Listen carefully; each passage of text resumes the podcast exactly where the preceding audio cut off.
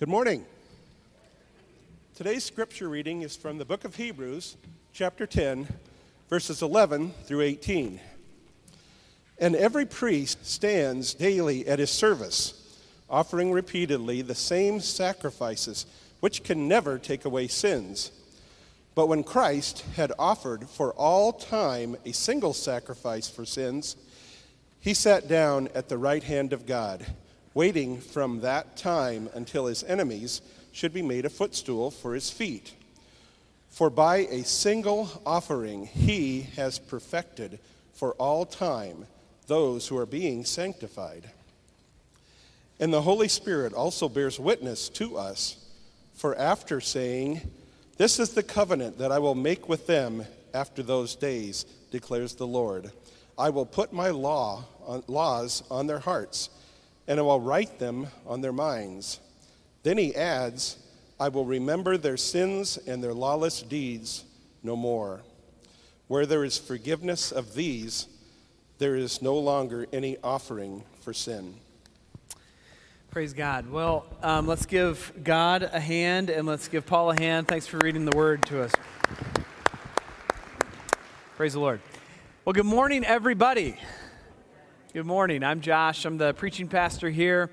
Um, I'm wearing incredibly cool clothes this morning. Can all God's people say a youth group amen? Youth group amen? Yeah, so I got this shirt from Rob Pearson, and uh, it's Hydrate. It's kind of the new youth group logo, and uh, it's cool. Thanks, Rob. Uh, you know, being the lead pastor has its perks. Amen? Okay, good.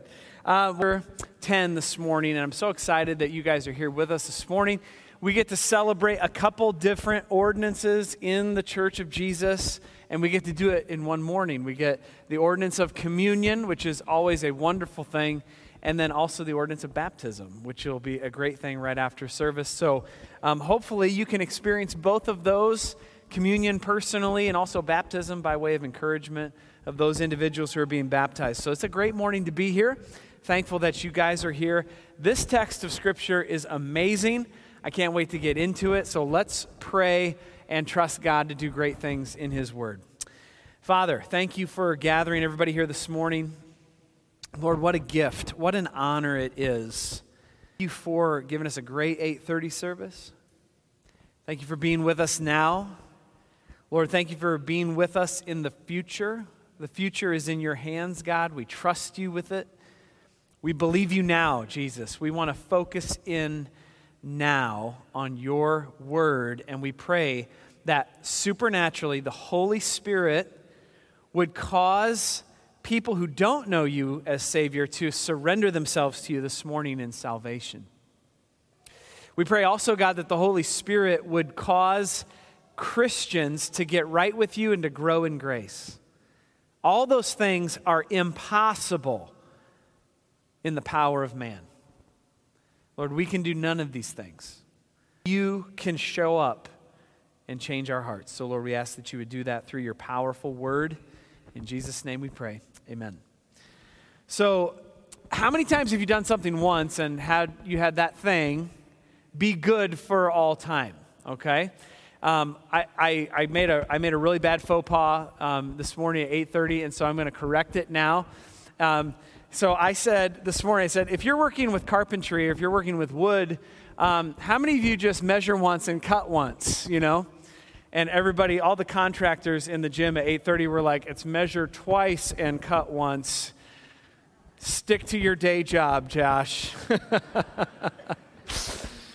so, so anyway, another guy after service said, "Pastor, hey, you know, you, when you fail as a preacher, you fail big time sometimes. And I was like, thank you. And he's like, but you fail forward every time. It's so great. You embrace it. And I said, yeah, it's my spiritual gift. I, what can I say? So, no, when you measure twice and cut once in a carpentry sense, how many times is that woodworking or that, that construction job good for all time? Right? Even the best carpenters, their, their jobs are only really good for about 30 years, 40 years, 50 years. And if they're working on something colossal, it'll last for 500 years or 1,000 years. But eventually, time and weather and all those things eventually um, lead the carpenter to know in their hearts that what I'm doing is good, but it's not good enough for all time, right? Um, think of vacuuming, all right? I just want to think about vacuuming here at the beginning of this message. How many of you have vacuumed in the last week? And every time you vacuum, I was vacuuming yesterday, and I was going through the living room, right? And, and your hope as a vacuumer is always that this will be the last vacuum of my life. Amen? In heaven, there is no Kirby. Praise God, right? You're just like, I'm vacuuming, but in my heart, I know what? I know that I'm going to have to vacuum again. The one vacuum is not good for all time. It's only good until the carpet is dirty again and it needs attention. And so, if you think about purchasing things, some of you like to go to the malls, some of you like to go purchase stuff. And when we purchase things, sometimes we tell ourselves lies, right? Convince feel better like this purchase will be the last purchase I ever make in this area of my life. Can I get a shopping amen? Right? Yeah, you all lie to yourselves all the time, and so do I. Um, this happened to me the other day. I bought a big TV, right? So I go from a 40 inch TV to a 60 inch TV in my, in my living room. Yes, yes, be amazed, be amazed. So I put up the 60 inch TV, and, and literally, like, that TV for a couple days was like shock to my eyes. Like, I couldn't even believe how big my TV was, and I can watch all my sports in high definition. Can I get a sports amen? Yes. So I'm watching it and I'm thinking, I will be satisfied for all time. In fact, for two days, that TV made me feel better about myself. I'm, I'm just going to be real honest. Like, I felt better about me because the size of my television. So, so I'm, I'm, I'm, I'm having meetings, I'm doing ministry, and during meetings where I'm sharing the Bible with people, I'm thinking about my television. And I'm thinking, yeah, I feel better about myself right now because I got a 60 inch TV to come home to, right? And I come for maybe a few days, and then, like all purchases, they don't last for all time, right? Eventually, it just becomes common no matter what we do. And I think that's why this passage is so important for us this morning. We have what John Calvin calls the human heart inside of us. And the human heart, John Calvin said, is a factory of idols. We are really good at making idols, and when we have idols in our lives, or we have systems in our lives, or works in our lives that we think, oh, this will be good for all time, end up being what our soul needs. And now, Hebrews 10 lays out for us what the sacrifice of Jesus actually means for us. It means that it is a sacrifice that is done once for all, and it is good for all time for those who believe in Christ. This passage is huge in our lives. John MacArthur, the pastor in California, said this. He said, Christ crucified is the only hope of man. And I agree with him. Um, this passage answers very important questions for us, such as Am I ready to die today? That's a question for you. That's a question for me. Are, are you ready to die today? This passage answers that question because Christ's sacrifice is good. He did it once, and it, it will save for all time those who die and leave this earth. Um, this passage also answers the question like, are you trusting in your work for Christ? Or are you trusting in his work for you? Which one? You can't have both. You can't be believing in your works and Christ's works. You got to cease from one to believe the other. So here's the big idea. The service? Yes, we can. All right, Jesus' death, here's the big idea. Verses 11 through 18. His death on the cross is once for all sufficient. It's sufficient as a sacrifice that is good for all people who believe in Jesus. It is sufficient to save the soul and transform the life. So, my heart this morning is to point out to you Jesus and his sufficient sacrifice for you. That's what's on my heart. Um, it reminds me of Colossians chapter 1, verse 28, where Paul says, We proclaim him, right? Teaching and admonishing and encouraging everybody until they are complete in Christ. My goal this morning is to point you not to Josh Daggett, praise God, but to point you to Jesus. Amen? That's a good church. A good church points you to Jesus. Away from self, away from everybody else, look to Christ. His sacrifice on the cross is good enough for you, and that sacrifice will last all time. Now, in order to see this, we have to see two realities. Okay, here's my outline two realities. One reality is the insufficiency of more. You've got to see that. If you're going to see the cross for what it is, you've got to see the insufficiency of more. And then, secondly, you have to see the sufficiency of once for all. If the cross is going to make sense for you, you've got to see those two things. So let's look at each reality in turn uh, reality number one is the insufficiency of more, and you can see this in verse 11. Every priest is service, offering repeat, which can never take away sins. So the priests, what were they doing in the Old Testament? In the Levitical law code, what were they doing? Well, it says here they were standing. See that? Standing. There were no seats in the tabernacle. Now, I actually got a text during the service. This is the blessing and the curse of streaming because you get sermon critiques while you're doing it online. So I, I, came, I came, sat down on my chair, my phone's buzzing. I look at it, I'm like, oh, a sermon critique. Great. I, will just, I'll just change it right now because I can. Because the, the priests in the Old Testament, they, there were no chairs around, all right, the tabernacle because they were constantly moving all the time. They were offering sacrifices on behalf of the people. They were doing all the slaughtering of animals. They were praying. They were offering incense. They were doing all that. The one seat was the mercy seat, and that was the seat that I forgot to mention at 8:30. But the mercy seat could not be sat in by the priests because they weren't worthy. They weren't Jesus, right? They were men. So therefore, these priests, they're always moving around.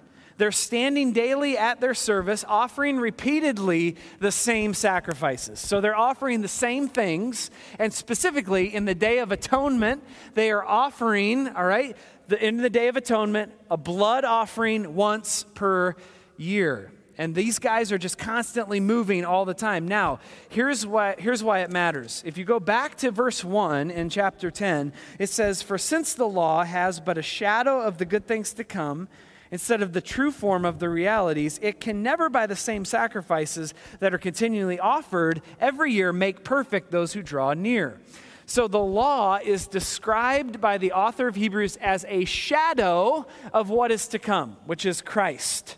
Okay? The shadow means it's a pale and blurry vision. Okay, so the shadow of the Old Testament sacrificial system is this pale, blurry vision. You see a lot of activity, a lot of sacrifice, but you're not quite sure what it all means yet for you because you're waiting for something better, mainly the Messiah. So if you're an Old Testament saint, you're waiting for that Messiah. When's he coming? You're thankful for the Day of Atonement, but you're waiting for Psalm 16, verse 11, to be true. In your presence are fullness of joy, and at your right hand are pleasures forevermore. You're waiting for the presence of God. So it's a shadow. And I think in a lot of ways, the Old Testament sacrificial system points to our world today in the desire that we all have for more, right? We all have this insatiable desire for more, and I want you to see that it's insufficient. Some of you need more money. Can I get a witness, right? Come on. Some of you need a better job. I want more hours. I want, a, I want a better job. I want more things here. Some of you want a better car. You want, uh, you want more cars and vehicles in your, in your uh, driveway. Some of you want more uh, training. You want more education. You want more, more, more, more, more, more, right? Some of you want more Casey's Donuts. Can I get an amen? Man, I love Casey's Donuts. However, I have not had one since my, my uh, declaration in July. So, um, cake donuts. I have had some Casey's Donuts, not cake donuts. Just so you know that I'm cheating, just like everybody else. Okay. But oftentimes we get so busy with religious activity that we're doing more, more, more, more, more. And deep down we're wondering, right, when is more going to be enough? When's more going to be enough? When's it going to measure up? Well, the sacrificial system required more blood. And how I like to think about that is that the yearly blood sacrifice was a very good thing for the nation of Israel. It was very good but it just wasn't sufficient. It's like paying the minimums on your credit card statement, right? Now, not that any of you guys have credit card statements. Amen. You don't have any credit card debt. But if you did, if you did, you're all Dave Ramsey people, but if you did have credit card debt, like you know that payment is coming and you can pay the what? The minimums. You can get the minimums. And when you pay the minimums, it keeps the creditors off your back for 30 days. You can pay it, and in the moment, you can pay the minimum and feel relief, but it's a very temporary relief. Because you know, in 30 days, the creditors are coming and they want that bill to be paid. And that's a lot like the Old Testament sacrificial system. It's, it's good. It just it feels like a minimum payment because there's a Messiah coming in the future who will make everything right and will pay all of the bill. The other part is, you know, it's the presidential election season. Maybe you've heard of it, maybe not. It's a small thing coming up in the next month of our life. But you hear Biden and Trump telling you what? More and more and more and more. Here's all the things I'm going to do for you. Here's what I'm going to get you feeling the warm fuzzies about the future of this country. And you hear politicians talk, and here's what we know as humans deep within our soul. We listen to things we agree with, we listen to things we get excited about or don't agree with, whatever. But here's what we know politicians like to talk a lot and they like to underdeliver because they're humans. And that's a lot like the sacrificial system. It's, it's this thing, it's got a lot of activity. It's more and more and more, and yet sometimes it doesn't satisfy the conscience. And I just want you to know this morning that there is an insufficiency in more. If your eyes are always looking to more, I want more, you're not going to sense the power of the cross. The insufficiency of more is reality number one. Reality number two is the sufficiency of once for all. And this is found in verse 12 through 18.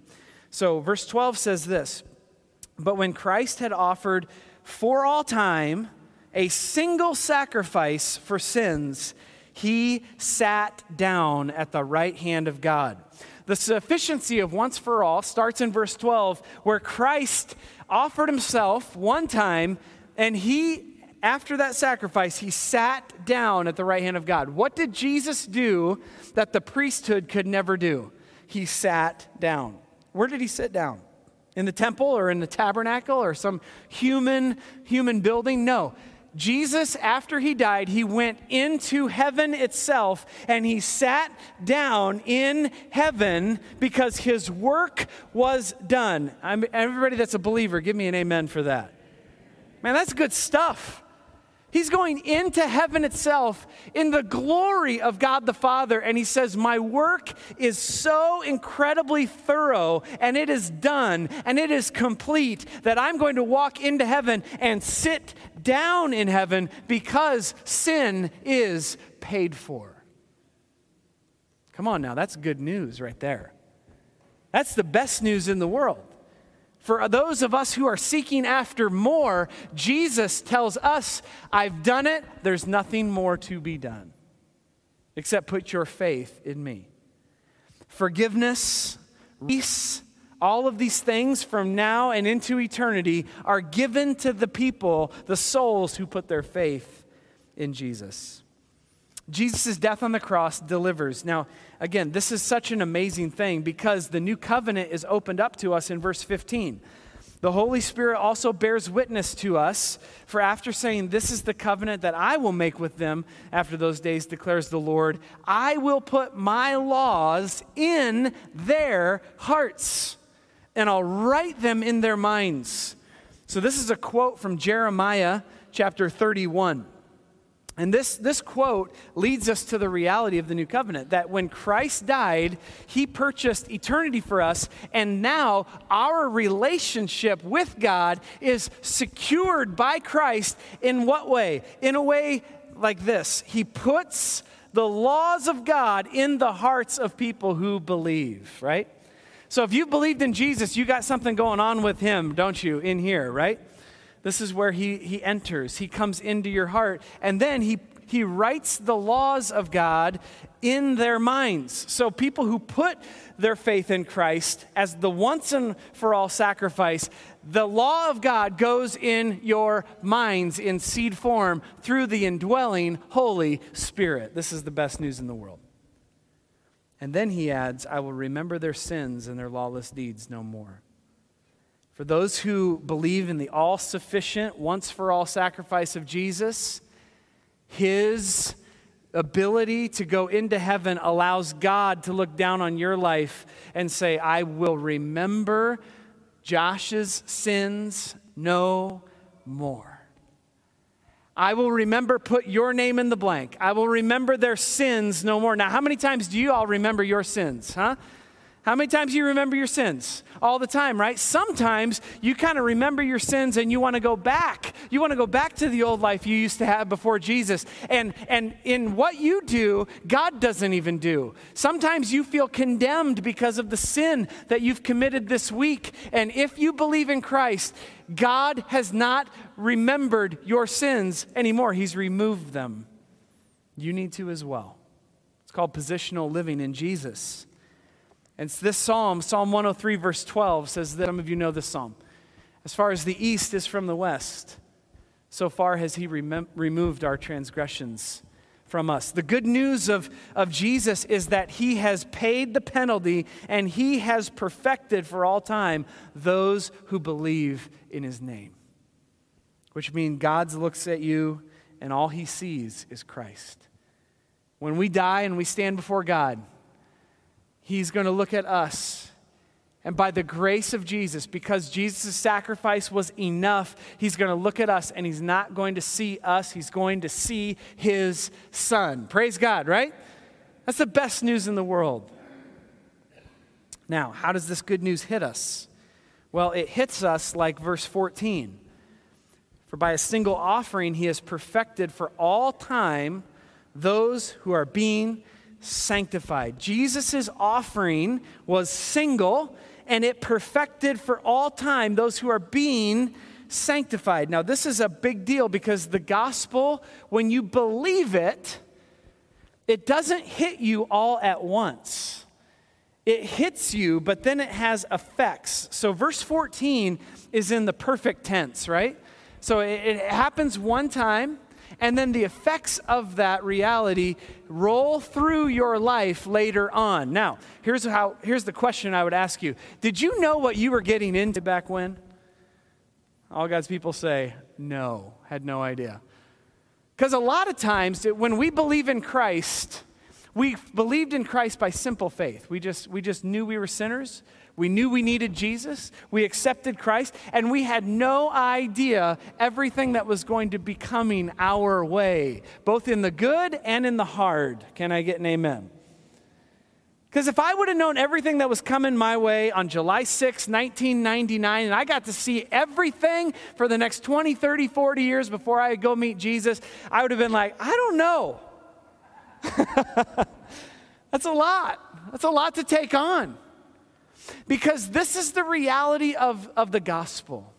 You believe by simple faith and you are saved, and then through Christ's single offering on the cross, He is perfecting for all time those who are being saved, which means that the hard part of the Christian life comes at you over time in seasons, and also the joys of knowing Jesus come to you in cycles and deeper cycles of joy and, and experience as you go. So, some of us, you know, when we realize what Christ did, we didn't realize all the amazing things he would do.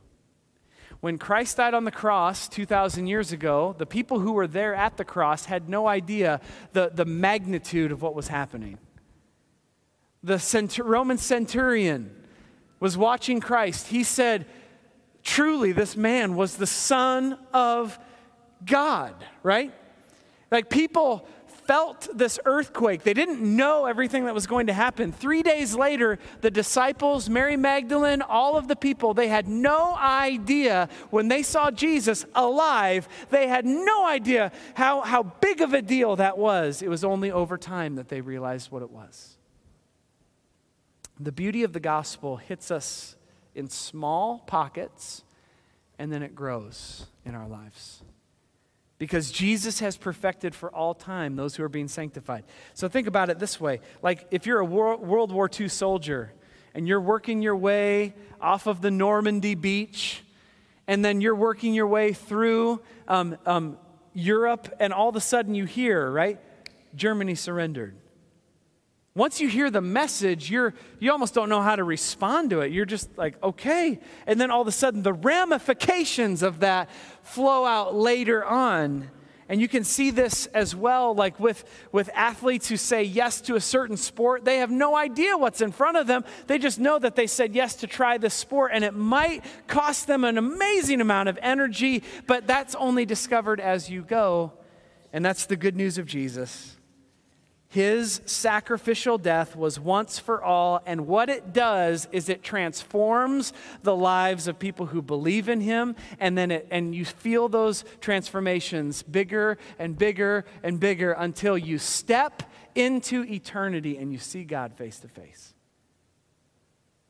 So this morning, as we go to communion, I want you to just see and feel those realities the reality of the insufficiency of more.